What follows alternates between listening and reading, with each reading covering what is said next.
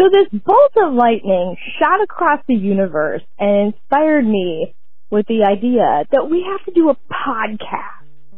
And that's what I wanted to tell you. We should do a podcast. Okay, bye.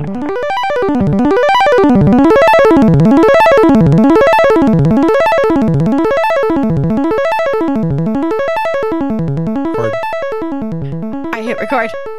That makes my day. I have also hit record. Sorry. Go team. And I, uh, Ned, I think that my recording has uh, the my little trial, and then That's okay. I'll it'll it'll be fine. Yeah. Um. All right. Uh. Welcome to Feature Welcome. Creep colon built uh colon what Colon built-in home. microwave. built Semicolon. Octo Octothorpe. Octothorpe. Uh. So Octothorpe.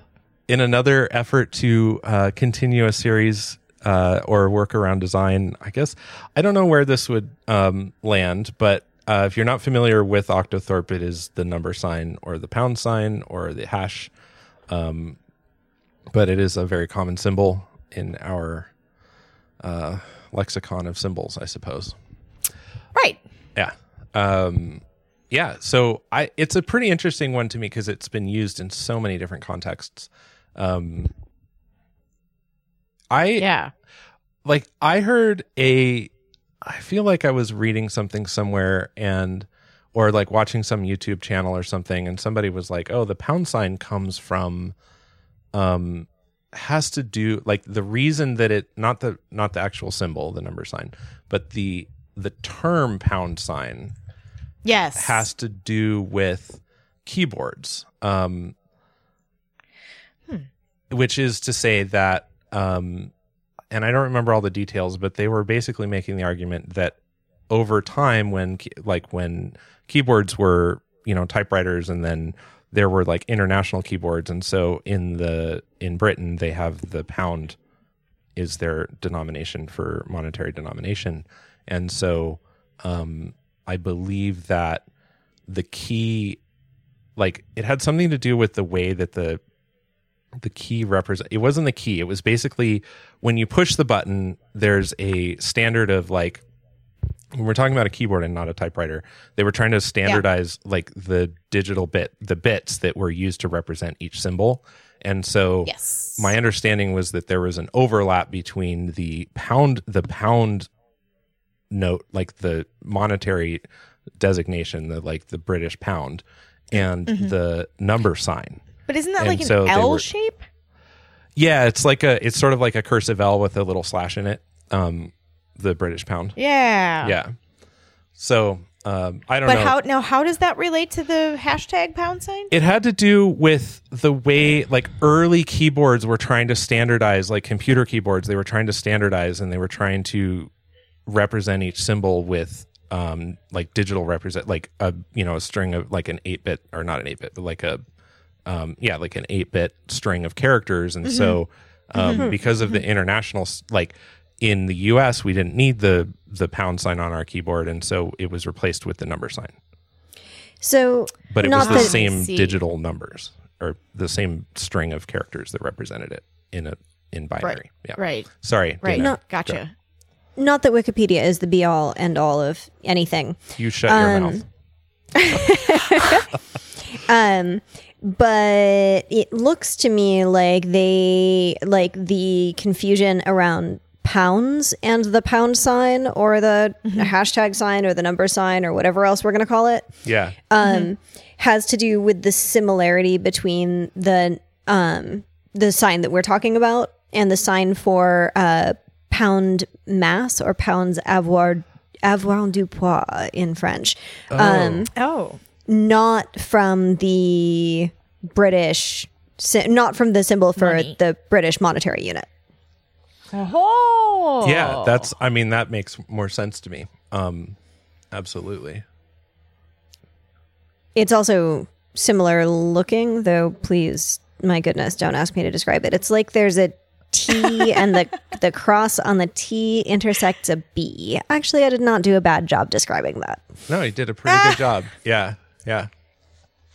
Fantastic. Um, so yeah, it it's uh there it, it turns out that there's a lot of disagreement both around where the symbol came from and also around what it's called and also around who had the idea to call it something or to make it in the first place. Is this because there were a bunch of people who claim to have thought of it all at the same time, or has it just been a lot of people over time were like, nope, this is the way it is? Um, I mean, I have to admit that I don't think anyone's working very hard. Uh, Merriam-Webster says that one of the reasons that people think it's called an octothorpe was that a supposed telephone company employee happened to burp while discussing the octo symbol, and they just decided to commemorate it in a name for a symbol. So. That's fantastic. I love that. That's such a. I hope that's true. I hope that's true too. I don't I mean- know. It's also apparently related to the athlete Jim Thorpe, and since I did not know that there was an athlete Jim Thorpe, I could not possibly tell you what it would have to do with him. Right? Um, Uh, Jim Thorpe, I recognize the name. I'm googling him right now because I I can't not know. So I I like the term octothorpe because it's just kind of it it feels nice to say to me. Like it sounds fun. Um I like that it's uh I like that it's kind of steeped in mystery too. That's pretty interesting. Um I like all the terms where they've been around for so long, or they, you know, got they got put into the dictionary before anyone realized that it would be interesting to write down Yes. how they became a word. I Right. think it's really fun. Yeah. yeah, it's really fun. Yeah. Um, Um, Jim Thorpe, James Francis Thorpe, was an American athlete and Olympic gold medalist and a member of the Sac and Fox Nation. Um, so he is the first Native American to win a gold medal for the United States. Oh, that's Oh, cool. cool. That's that's He won- significant. yeah. It is quite Yeah. significant, but what on earth would it have to do with a number symbol? I don't know. let me look. Let me look and see if they mention that here. We were trying to think of a way to commemorate his his uh, many achievements, Right? and that seemed like the right way to do it. Right? I, remain confused. I was just thinking how I'm sure our listeners listen to this for the hard hitting questions like that. oh, Right. of course. Yeah. Um. So Octothorpe, Octothorpe. It's funny. I so Right, I that's what I'm looking for, I grew up reading and playing music, um, especially in high school. Like I played in band, and um, there was. I've never really thought about it as the sharp sign. I mean, it is absolutely, but if you yeah, out of context of music, I don't think of it as the sharp symbol. Yeah. Um, Th- uh, neither do I. For a second, I wasn't even sure what you were talking about, and then it like, oh, duh, the sharp. I was like, sharp what? yeah, I mean, I'm still trying to figure out in this article what the symbol has to do with James Thorpe, and I'm failing. The other thing that confuses me, and I'm pulling up my phone as we speak just to look at the keypad, is I mean, I, I guess that you could say that like the star button also means a couple of different things in the sense that you can use it for emphasis or you can use it for a footnote or you can use it for this or for that. But the percent sign only means percent. The ampersand pretty much only means and unless you're programming something. Why on earth does the number symbol mean like seven different things depending on context? Um, good. Que- well, uh, so I think I think that might have to do with. It, I mean, I'm guessing that that might have to do with the fact that it was. I, this is pure speculation on my part, but um, it's one of two symbols that was included on the telephone keypad, and so they end up doing a lot of different duties over time before we reached like smartphone era where it's like, oh, we can just have as many symbols as we want, and so you're no longer in that like narrowly defined channel of communication where you're like there's basically 10 digits and two symbols like 12 12 characters you can send back and forth over the telephone lines um, Yeah. So I think that that's a reasonable argument, but I'm going to go back to Wikipedia and say that the first thing hmm. in Wikipedia under number sign is not to be confused with the numero sign, the sharp sign, the view data square, the equal and parallel to symbol, the looped square, hmm. the Chinese character well field system, or the game tic tac toe's grid. and then goes on to discuss the like four different symbols that all look like the number sign, which we think is the reason that the number sign is the number sign, and all of those predate phones. So right right my my theory is that it's easy to write. And Yeah. so that symbol has been around for a very long time because it's a combination of straight number or of straight lines that you could like carve into a wall and scratch into the dirt with a stick and mm. write in with like I don't know charcoal. Um, whereas some of the other symbols that we use are more complicated and had to wait to be in consistent use until we had better writing devices or digital writing devices. Yeah. Maybe it's just existed for longer and therefore has more meanings. Yeah. Yeah. I mean, the uh, the Wikipedia article. Um, yeah, the Wikipedia article does actually a good job of like referencing a lot of different. Um, it's got a couple of examples of stylized versions of the abbreviation. Um, although in this case, they're really referring to the abbreviation of the the pound, like the pound as a unit of measure um, or a unit of weight um, and it's sort of evolution from an LB to basically this hash or this um, number sign. yeah. I like um, I've I've never really heard it referred to as hex, but apparently that's very common in Singapore and Malaysia, which I think is very interesting. Well, Um, it gets used in front of a. Ooh, am I wrong? Doesn't it get used in front of a hexadecimal oh yes, yeah, and number, in, like in HTML or in other contexts? I've just I've just not yes, absolutely. It often means it often indicates hex. Um Yeah. and in fact at the end of the show when we get to the colors of the day, um we'll Yeah. Yes. we'll give you hex numbers which are hexadecimal values that define those That's right. colors. Um but yeah, but I just I've never used it in like common parlance if somebody was to refer to it. I've never heard somebody say use the hex symbol. Like even Oh, in yeah. the that's what I mean. Like yes, I yeah, absolutely. I um by the nature of my job, I'm very familiar with that particular aspect.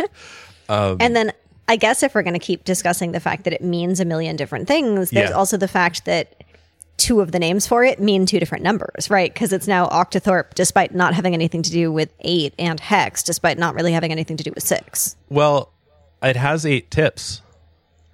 It does. That's true.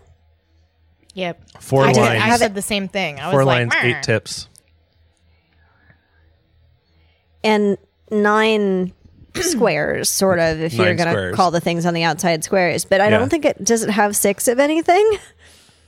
Um I don't think so. it's got uh let's see so it's got nine spaces um like negative Yeah. spaces like possible I just like called them squares, yeah no but- Yeah. perfect yeah um it's got four lines um it's got eight eight points uh it's got four triangles and or four partial triangles on the corners Mm-hmm. um it's got four crossings Yes, but it doesn't have six of anything. no So the hex thing is still messing with my overly literal brain. Yeah. Well, yeah, the hex thing is interesting. I wonder um Yeah. I'm glad that we're talking about this because I was I've been wondering about it since the last time we talked about it. yeah, now I want to look up hexadecimal um Hexabutzimal. hex So, So, hexadecimal is base 16. Okay. Um hmm. so there's which yeah, usually you think of hex as um as 6, right? Um Yeah. but generally speaking it's or well no, i mean it's that's universally Well, that makes sense because the hexa refers to the six and the decimal refers to the 10, the two of which add up to 16. right hexadecimal yep That So- does make sense. Yeah. yeah so so the fact that it's shorthand for hexadecimal so 16 works a little bit in its favor if there's eight points what do Yeah. you say it means double something Uh, I'm not sure. oh it's double meaning that's the only real um Yeah. And then let's just add another number, and this is just me being silly, but you uh, write that sign on a computer by hitting shift and then the three button, which is neither a four nor an eight or a well, it wouldn't be a sixteen, but Right. Yes, good observation. Well, but at this point, I kind of feel like I'm like, I don't know, trying to argue that Nostradamus's predictions came true because you can read something useful into them. That I, I have no idea if any of it actually has anything to do with why people named anything anything. Right.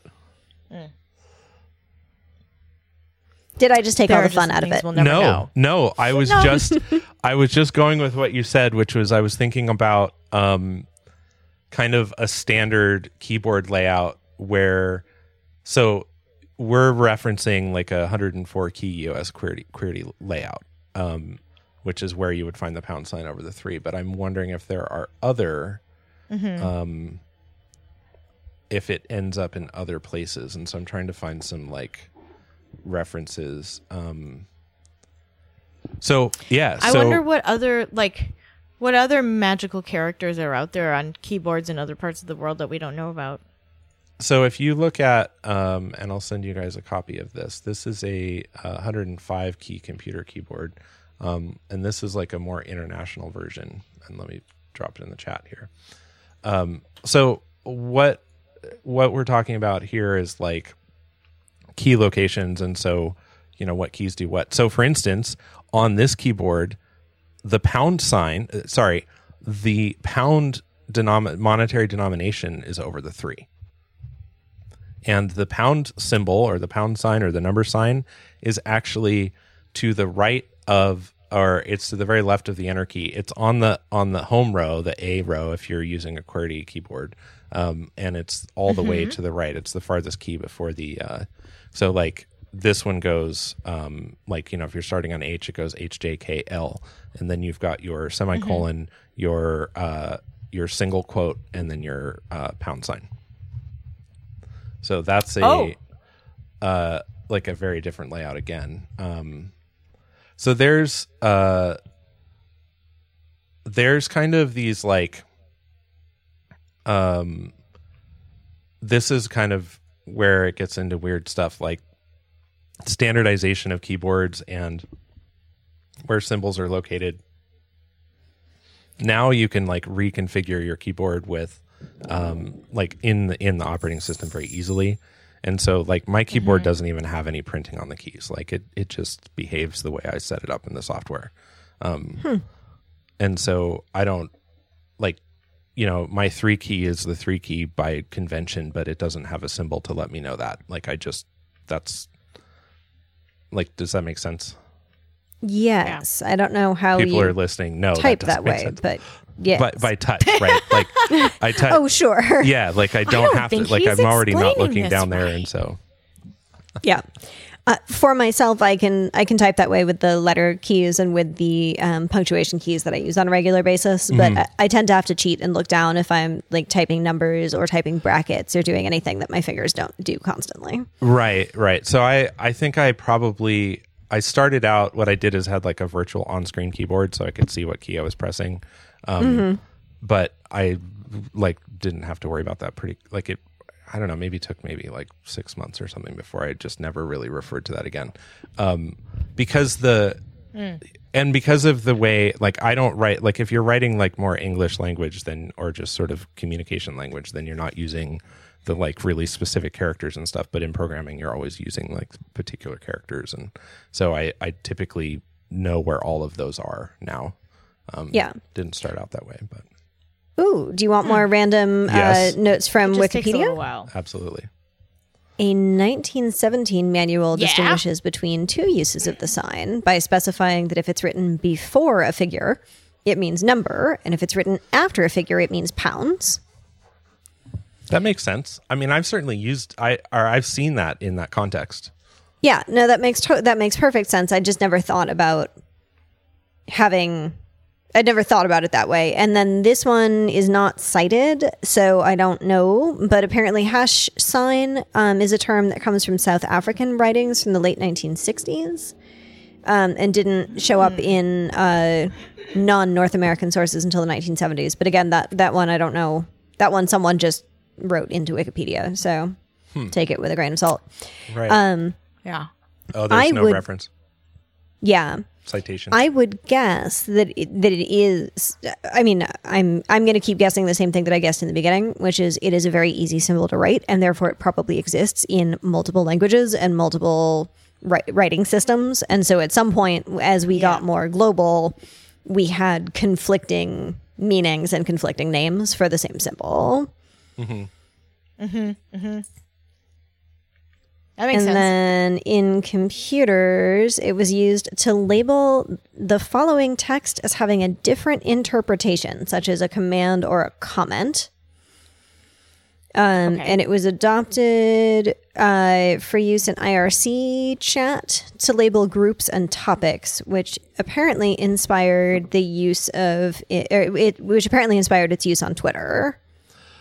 Interesting. Um, and you can see that reflected in the sort of modern IRC derivatives like Slack or Discord, um, where they also use the pound number sign, etc., the hash, to denote group, like to to note to den- denote groups or chat channels.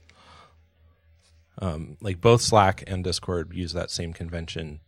Um, I spent a lot of time back in the day on IRC, and I I do remember that just sort of it's just one of those things you just accept as like oh that's how they denote channels of communication Yep. Huh.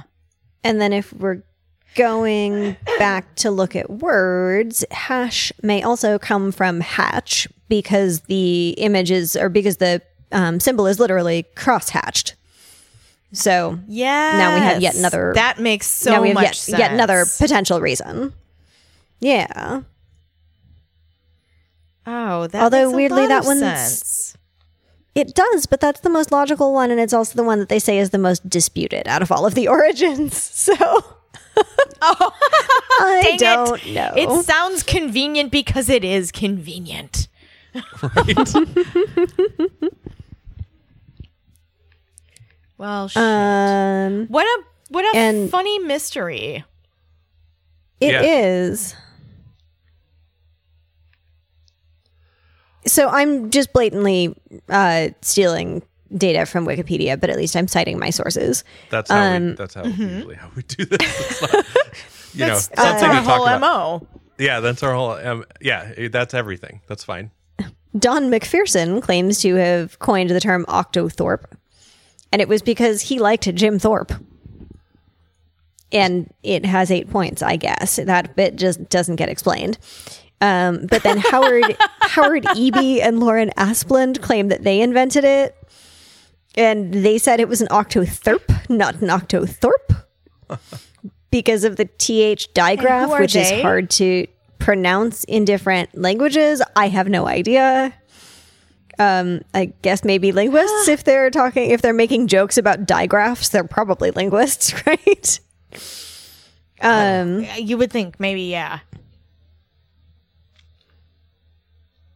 This is i mean could have something to do with with a man named James Oglethorpe. So now we get to Wikipedia him and see what's going on there.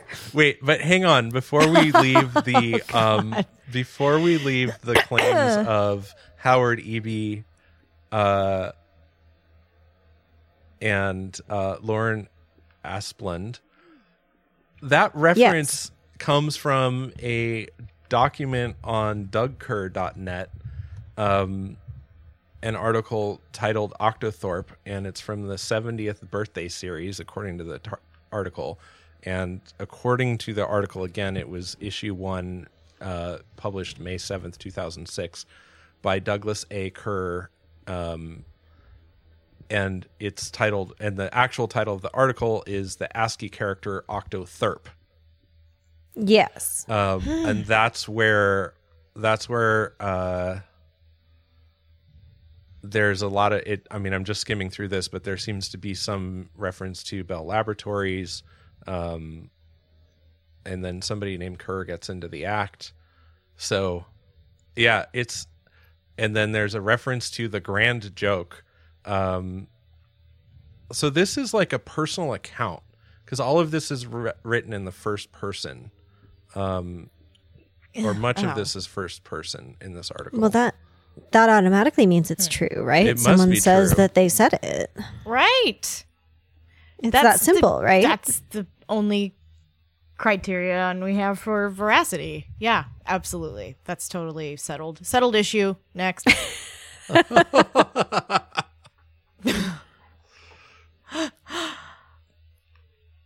And then in things that confuse me, Yes. because usually when you Google two names Yeah. from like mm-hmm. people who made a claim together or who wrote an essay together or who people tell stories about together, if I put Howard Eby, Laura Asplund, and Doug Kerr into a Google search, I get nothing. Wow. Like nothing, nothing, which is weird. Weird. I get one link. If I add Doug Kerr into the mix, I get one link that, uh, um, nope. Hmm. Yeah, no idea. Um, I, I can find nothing useful, which is just weird, right? Like Yeah. usually when people are known for doing a thing together, it says it somewhere on the internet. right? That's very strange. Yes. No, we can track and um Ned, I'm assuming this is what you were doing. We can track the citation in Wikipedia. Yeah, that's where I pulled up that. Um, Yeah. But at that point you need yeah, so dougkerr.home.att.net says there is at present only one quote department unquote at this site, The Pumpkin, a compendium of technical articles by Douglas A. Kerr.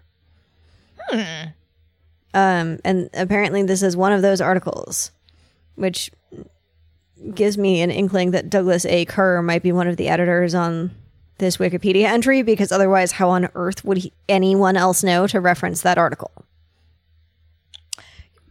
Good This is- point. This is like we've found some interesting corner of the internet. So if you're following Yes. along, um, we have discovered a website called dougkerr.net. That's D O U G K E R R dot net. Um, and you will come to the homepage and then you'll see what Dana just uh, recited there. And then you can go see The Pumpkin, which is titled A Library of Selected Writings of Douglas A. Kerr. Yes, you will. The pumpkin. Click here. And it's full of fant like there's a lot of material here. Yeah. And it- Optometrics, electronic music, telecommunication. At some point, he intended to write about watches and clocks, but then he either broke that link or decided not to write about watches and clocks. Interesting. And then there is a section called personal stories, but I'm pretty sure that the Octothorpe article is maybe in the telecommunications. Wow, there are So- a lot of articles. the one that's referenced in Wikipedia is titled the ASCII character ASCII character octotherp, and he has a large red letters next to it that says withdrawn. You can still Wow. you can still see it. Um, oh, it's been replaced with a new article, um, Oh? which is like a revision, f- which is a revision to the name octotherp and and octo octotherp and octotherp for the symbol for the number symbol or the number sign. Um, and this was issue number three, December eighth, two thousand fourteen. This man also wrote two articles. I'm assuming Doug Kerr is man. I suppose I shouldn't make assumptions. This person also wrote two articles about the wireless technology on board the RMS Titanic. There's some really interesting shit on here. Like Yeah. I, I mean, this is a treasure trove of podcasting information, is what this is. Right? Yes. Seriously. I, I- this is a very interesting person who has a lot of ideas. I, the way that he writes too. So if you look at any of these articles, um, they're all published in PDF format, and my guess is that he's using some kind of um, like he's probably using like LaTeX or some other kind of like uh, publishing software to format and produce these articles. Um, they're Yeah. written in a very kind of like I would call it like an academic style, like layout. His language isn't Yeah. necessarily overly academic. Um, And I'm looking at different things, and I would have told you that it looks to me like a patent application, or like you know, it belongs in a in a patent yeah document. yeah these are like these are like sort of the kind of formatting you'd use for journal publications and and other like formal documents um He wrote Yeah. a forensic analysis of the Anglican Consultative Coun- Council and membership in the Anglican Communion. I didn't know that that required forensic analysis. I'm looking at his issue number three, December 8th, 2014. The names Octotherp and Octotherp eh, for the symbol hashtag. so he's a really interesting man like he i i'm assuming man um there's a photo of him there so if you go to read about the author um he's a retired telecommunications engineer Yeah. i mean that makes sense based on a lot of the stuff but he got his engineer's ring in when he was 80 years old. But he's a retired telecommunications engineer with a very diverse set of interests, right? One of his articles is about the geometry of, quote, toward Mecca, which discusses the fact that because the earth is not flat, it is difficult for Muslims to know which direction to face in order to pray because Mecca doesn't face in the direction that is intuitively guessed. Um, there i mean there's definitely a lot of telecommunication stuff on here but there there's plenty of non-communication stuff on here as well. Stitch formation in rotary hook sewing machines. It's fantastic. Yeah. Wow. We have this is kind like, of fun. Yeah. stumbled into the funniest little alcove. yes yeah no this kidding is fabulous. This is just fabulous. Uh I highly recommend that everybody read this yeah guy's website. Like Yeah, this is he wrote he wrote an article not that long ago, tw- March 10th, 2019 about the Osen AD 1610 wristwatch. yes. And he has this to say about it. The Osen is a very handsome but quirky men's wristwatch with both analog and digital aspects. I mean, he goes on. Like he he describes it, he talks about the manufacture of it, he gives it a description, he's got a photo for a figure. Uh, these are like all of these are just like labors of love. Like every one of these articles is like a gem. Um this is amazing I don't He has even, one on scientific notation and floating point representation that's 4,680 words long. yeah, amazing. very cool Binary prefixes for units. Yeah. A theater lighting adventure filed under performing arts. yep This is fabulous. Yeah. Who is this person still alive? i wondered I and i don't know I have to assume. I mean, I, he was as of 2019, assuming that all of these are actually published by him, which I I don't know why I would think otherwise. Um, Right, right. I mean, this is pretty slick. Uh, we so the website is dougkerr.net and it's informally or whatever. Once you get there, it's clear that the name of the website is the pumpkin, yes and it's bright orange yeah, and awesome.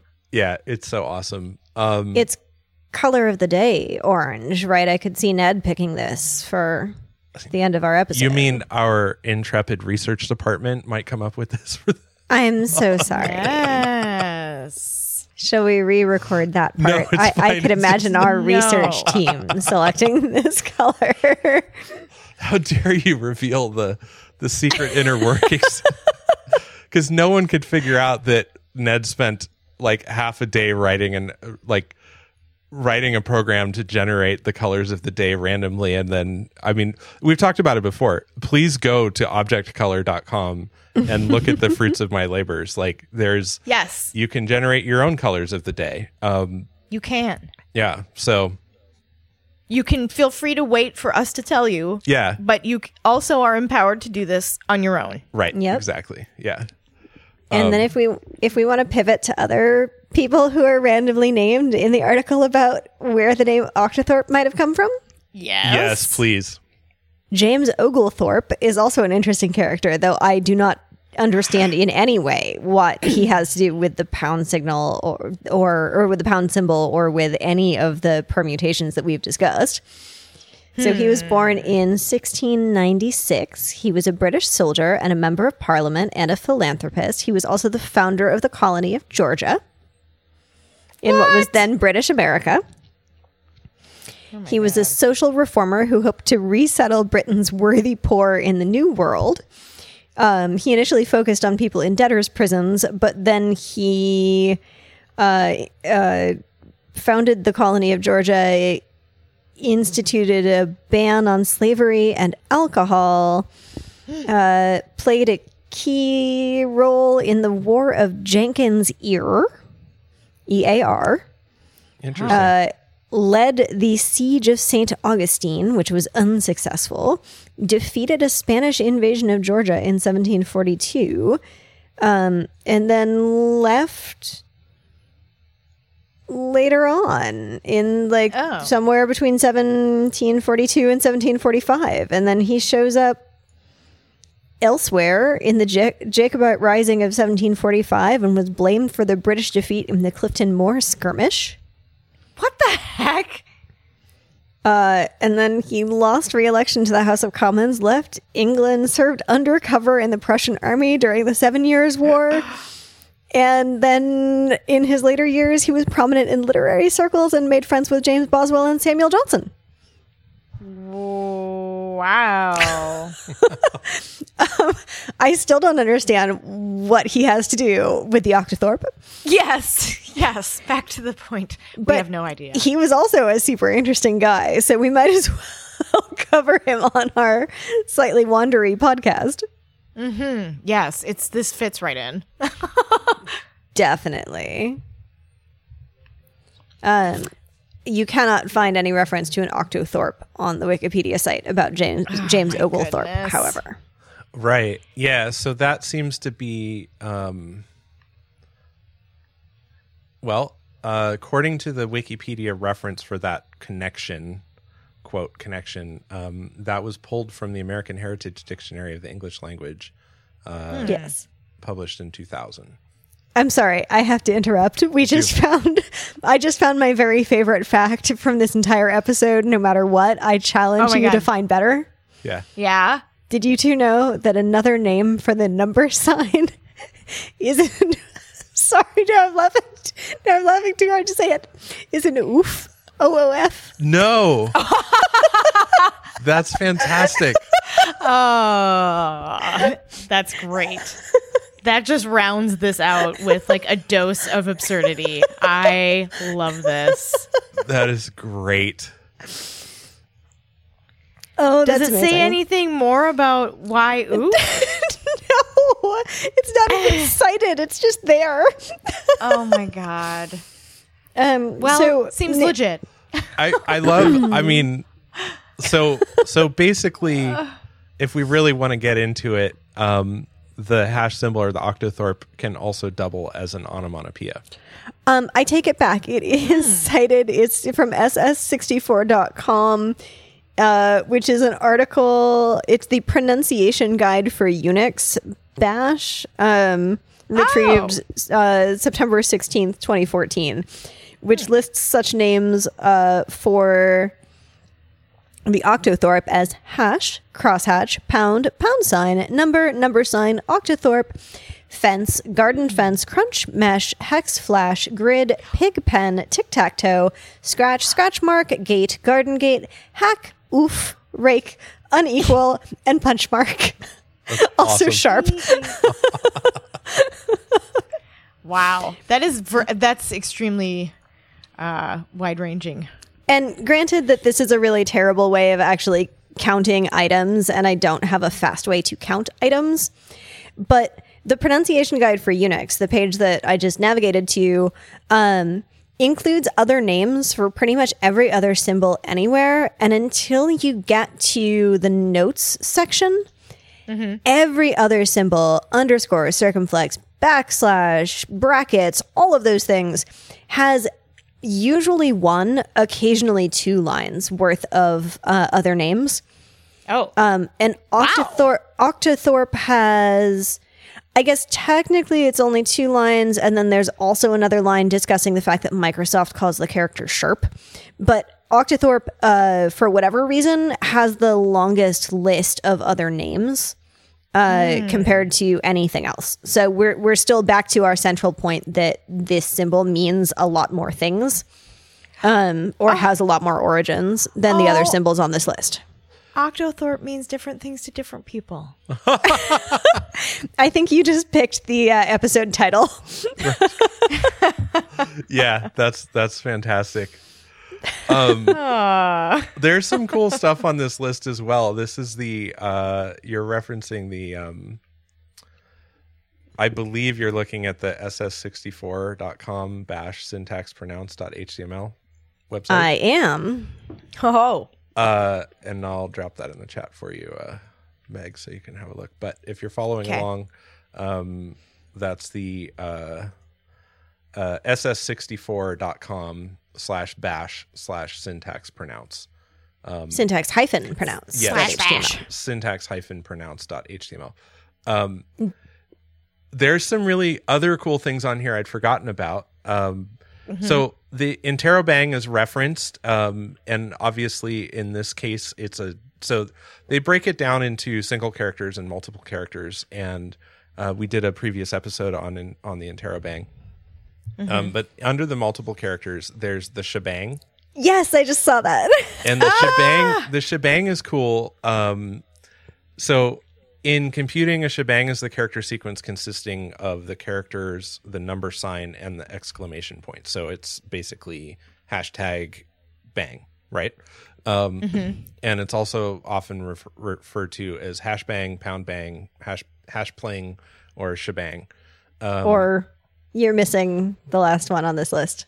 oh wh- which one It's also known as a wallop. A wallop. Yes, I forgot Wallop. about that. Yes. I was, I, yeah, I'd, I'd already gone away to read more about, like, to get more context from it. Um, yeah, the wallop is great. I do love the wallop. Um, I yeah, can I bounce us to another one? yes.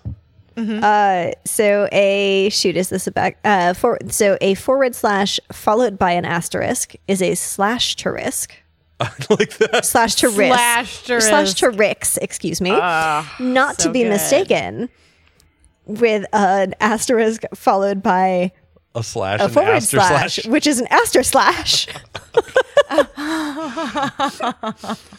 and then if we want to get almost feels like really cheating. fancy, a backslash followed by an exclamation mark followed by an asterisk is apparently a bash bang splat.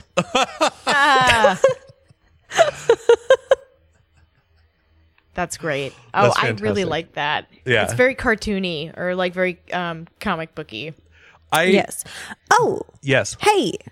Uh, did you know that Yes. an octothorpe uh, is otherwise known as the numeral symbol? And in cartography, it is a symbol of a village because it, it represents eight fields around a central square. I did not know that. What? That's interesting. And No, I did this not know is the source of its name because Thorpe, somewhere, means fields. According to the Elements of Typographic Style, 3rd edition, 2004, found on page 314. interesting. Hmm. This sounds convincing to me. According to SS64.com. Yeah. Um, a related term is Octolthorpe, which comes, came from Bell System, and it sounds like we might be back into Doug Kerr land at that point. yeah. Yeah. Doug Kurland. I, I, you know, to come back to Doug Kurland, um, I've occasionally interacted with people who have websites like this, and they're often very receptive to communication. Um, I remember I, at one point I was very into uh, drinking um, martinis, and I had read I'd found a website that a guy had published his like thoughts about drinking martinis, and and I sent him an email one night, really drunk, and he wrote back and wrote then said to like said you know he appreciated my praise and and and thought he ag- he agreed with me. I was like we kind of agreed on what we liked in a, in a Nice. good martini. Um, yeah, it was cool. So I imagine that we may want to at some point maybe reach out to Doug Kerr and see if he wanted to, uh, you know, have any comments for our podcast. I don't know. Um, that could be that'd be fun. great. It also, How I do you know kind Doug of, Kerr's not listening already? I that's true. You, yeah. I mean, if Doug, if you're listening, please by all means. Um, send an email to our executive assistant Dana Dana D A Yes. N A at fcbm.io.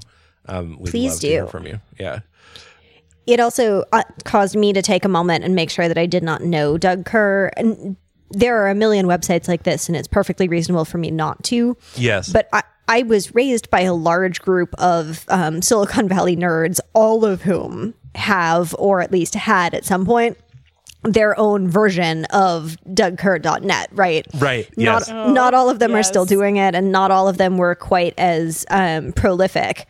But the people who I uh, grew up around all had some domain somewhere full of articles with their uh, considered opinions on a great many topics, uh, some work related and some not. Yeah, it's That's- it's pretty cool. I think Um, Very. it's definitely using the internet the way that it it like classically was intended, right? Like people were able to kind Yeah. of, like, publish information and share information with each other. Um, Right. Well, and it's very telling too, right? If, if you were to meet Doug Kerr in person and have him say to you, Oh, check out my website, you'll learn a lot about how my mind works, or you'll learn a lot about my job background, or you'll learn a lot on my thoughts on technology. Like that is exactly what this site is. He's he just has a, a reasonably well laid out website. Looks like it's pretty mm-hmm. straightforward HTML with a bunch of PDFs attached, right? It's not a yeah, it's not a portfolio or a website CV or any of those things. It is this is who this man is and how he likes to spend his time, which is really kind of awesome. yeah, yeah, yeah. No, I love it. I love that we. I love it when we accidentally find cool stuff like this. Yes, Yes. yeah, yeah. It's It's it's it's, so not awesome. infrequent that it happens. Yeah, No, it often happens. I feel like this is the fun side. So on on the downside of like finding coincidence and bouncing from topic to topic, you end up with like conspiracy theory and like what I referenced earlier, making you know making actual predictions out of Nostradamus nonsense. But if your goal is to have an interesting conversation with your friends or put together a podcast that someone might have fun listening to, Yeah. this bit Yes. where we just bounce from one thing to the next to the next is super fun. And we got from Octothorpe because Ned likes saying the word to Yes. this super cool website that we would never have come across. And Yeah. also, 45 minutes in, we found, I think, the first explanation that anyone has provided that actually makes a damn bit of sense for what an octothorpe is and why that term came about.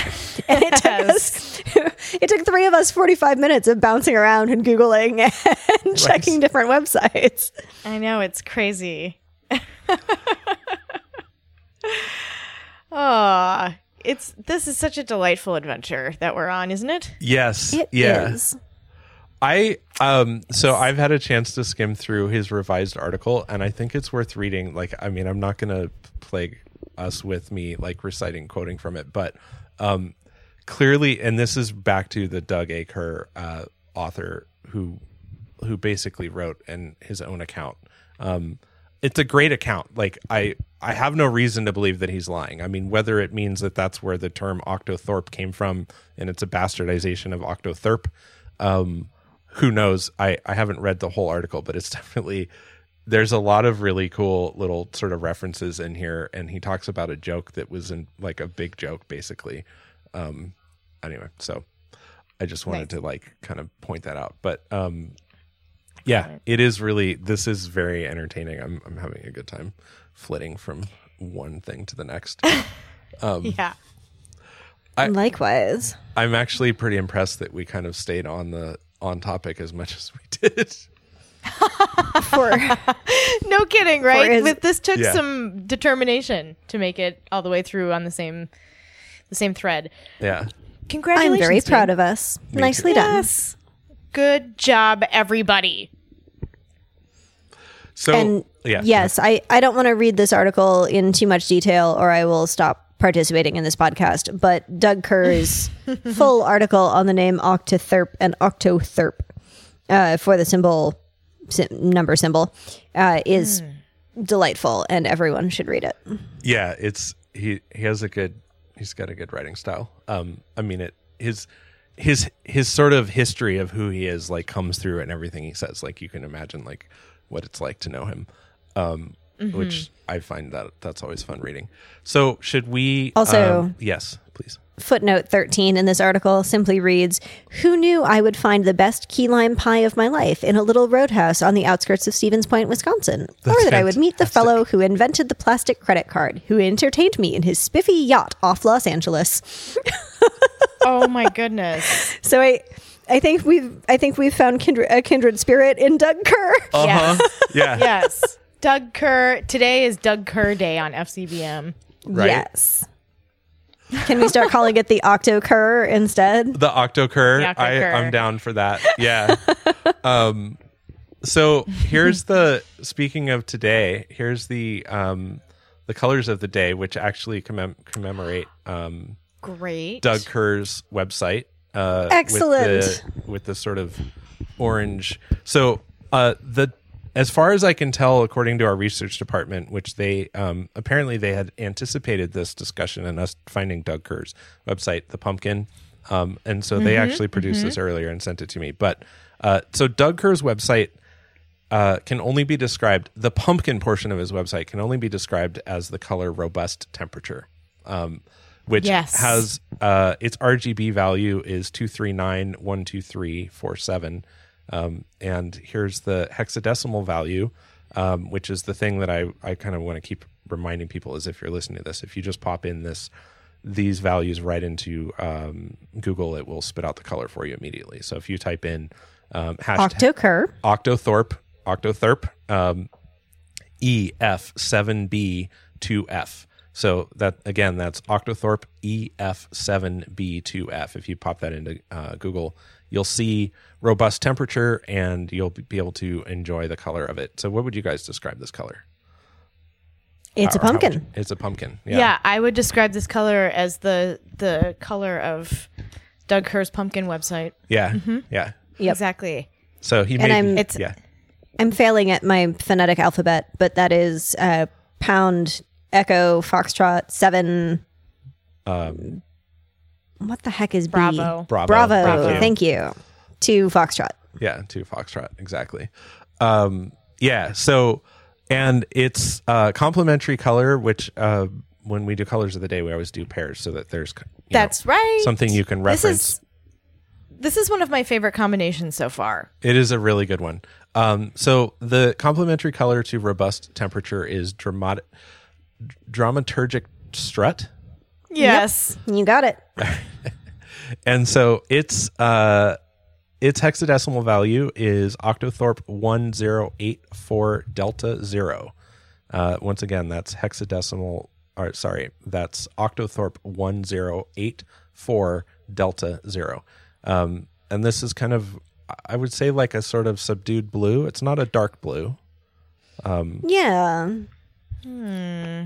It's like the blue that you would. s I this describes a bunch of blues, so I don't know how helpful it is, but it's like the blue that you would see on a like sports team jersey or on a you know sign on a billboard. It's a really Yeah. nice, approachable, friendly blue. It's what you think of when you think blue, It's Right. cheerful. without without any modifier like light blue or dark blue or any of those. right right yeah um so yeah so that's uh that's the colors of the day and do you guys So have anything great. else you want to say or should i wrap up with uh our usual ending of please email us and let us know what you think We've managed I to stay on topic for the entire add. time. I think we should wrap it up while while we're still Well, we're meeting our still at- goal. yeah um yeah i mean this is like if if someone were snooping to see if we were staying on uh on topic as far as um or sort of fitting our category our podcast category of art and design this would be a good one to listen to so you can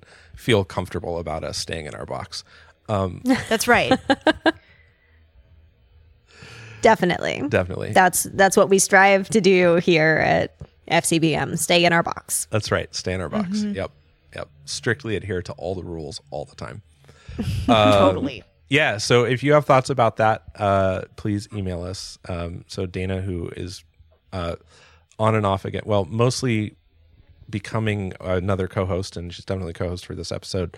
Um, also doubles as our executive assistant. So if you email her, that's Dana D A N A at fcbm.io. We'll get your message, and we'll we'll want to hear from you and write back, or we'll talk about it on the podcast or whatever. If you have topic suggestions that we can um, avoid or talk about or whatever. I mean, you know, like yeah. Or topics that we should have avoided, though at Yeah, that point it'll be too late. Yes, yes.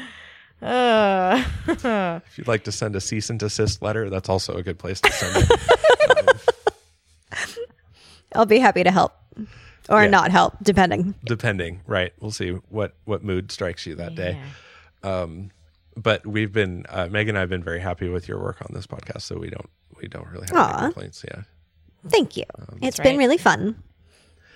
I actually, uh, I mean, listeners probably would be interested in this. I have another friend who uh, is on Australia, and he's is on he's on Australia, but he also lives there. He's on in- Australia. In, Australia, um, and he uh, he just texted me the other day, and he's like, "Man, who do you use for your podcast host?" And because I guess his his podcast is getting kicked off of their hosting. I'm not exactly sure what the deal is with that.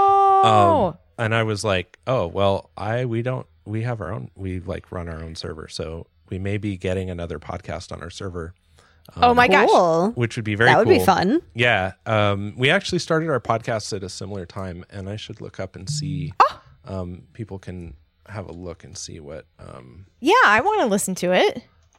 yeah, let me just check and see what his. Uh, here we go. Come on. Ned, I think that means you'll need to pick like a recording label name or something like that. Yes. Yeah. Um, Or we can be a podcast network instead of just a podcast. Isn't that exciting? Yeah. I mean, so we'll do um what we will do probably is like he'll we'll probably promote his podcast on our podcast just to like give him an opportunity to uh holy Yeah. shit. When I so I'm like trying to search my chat with him. So he told me about it a while ago. Um Do you chat with him as much as you chat with Meg? If so, it'll be Uh, hard to find. yeah, no, I don't. The problem is I chat with Meg so much that her her chat pollutes my um let me see here. I just found uh here we go. Wait. Uh nope. Dang it.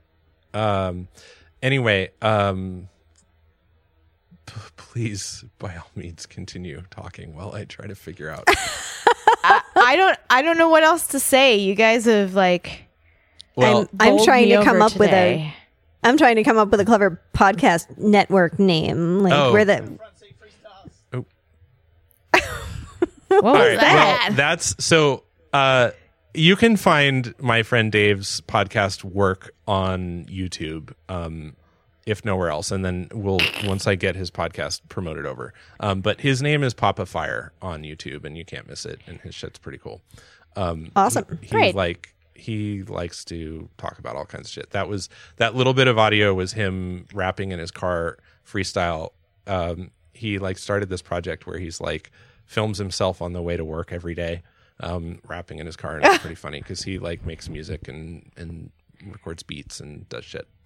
Um, nice. Yeah, so you can look there, and then once we get his podcast like up and running on our server, then we can we can also talk about that. Yeah, I don't know what we like.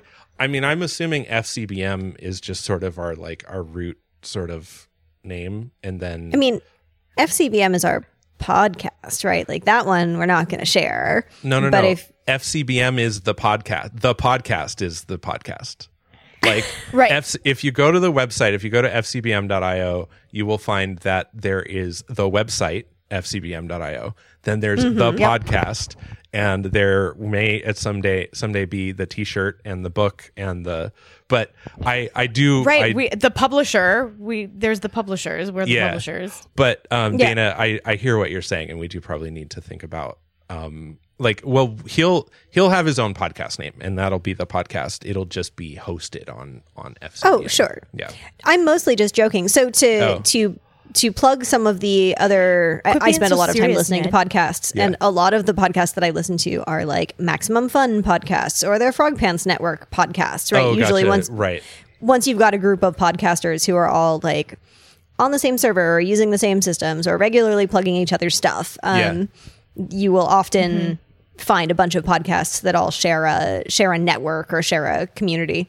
Right. I, I was joking that if we're getting a second podcast, then We need to have we that. could we could do something along the same lines. Oh, if- no, we should. If you felt like it, yeah no i do i think we should although to my mind it would just be fcbm the producers there Oh, you yeah. go. so i don't know Although that puts your friend at second billing then, because the whole network is named after your podcast. Uh, yeah For All right. sure. Sounds good to me. I mean, it like the reality is is that um he'll probably have his own domain name and point it to my server. Oh, sure. He won't like he can he can either either reference us or not. It doesn't matter. Um, Fine, Yeah. crush my dreams of our expanding empire. See if I Okay. care. I mean, yeah, yeah, No. no crushing. no pressure. It's all right. I didn't need any more emails to reply to anyway. My um, yeah, that's funny. A friend of mine calls me Dream Crusher lately. She's been referring to me as Oh. Dream Crusher because I, I often poke holes in her her ideas of how the world works. I Hmm. should start calling my husband that on occasion. He has the same tendency. Hey, did you read this super cool article about this engineering thing? Yeah, it's a bad idea. It doesn't actually work as well as they think it is, and they'll give up on it in two years. Dang it. Hey, how about this other cool thing? Yeah, we tried that 10 years ago. It didn't work as well as they think it would. I don't know why they haven't done their research and read about the research that I did when I was at MIT. Like, Oh man.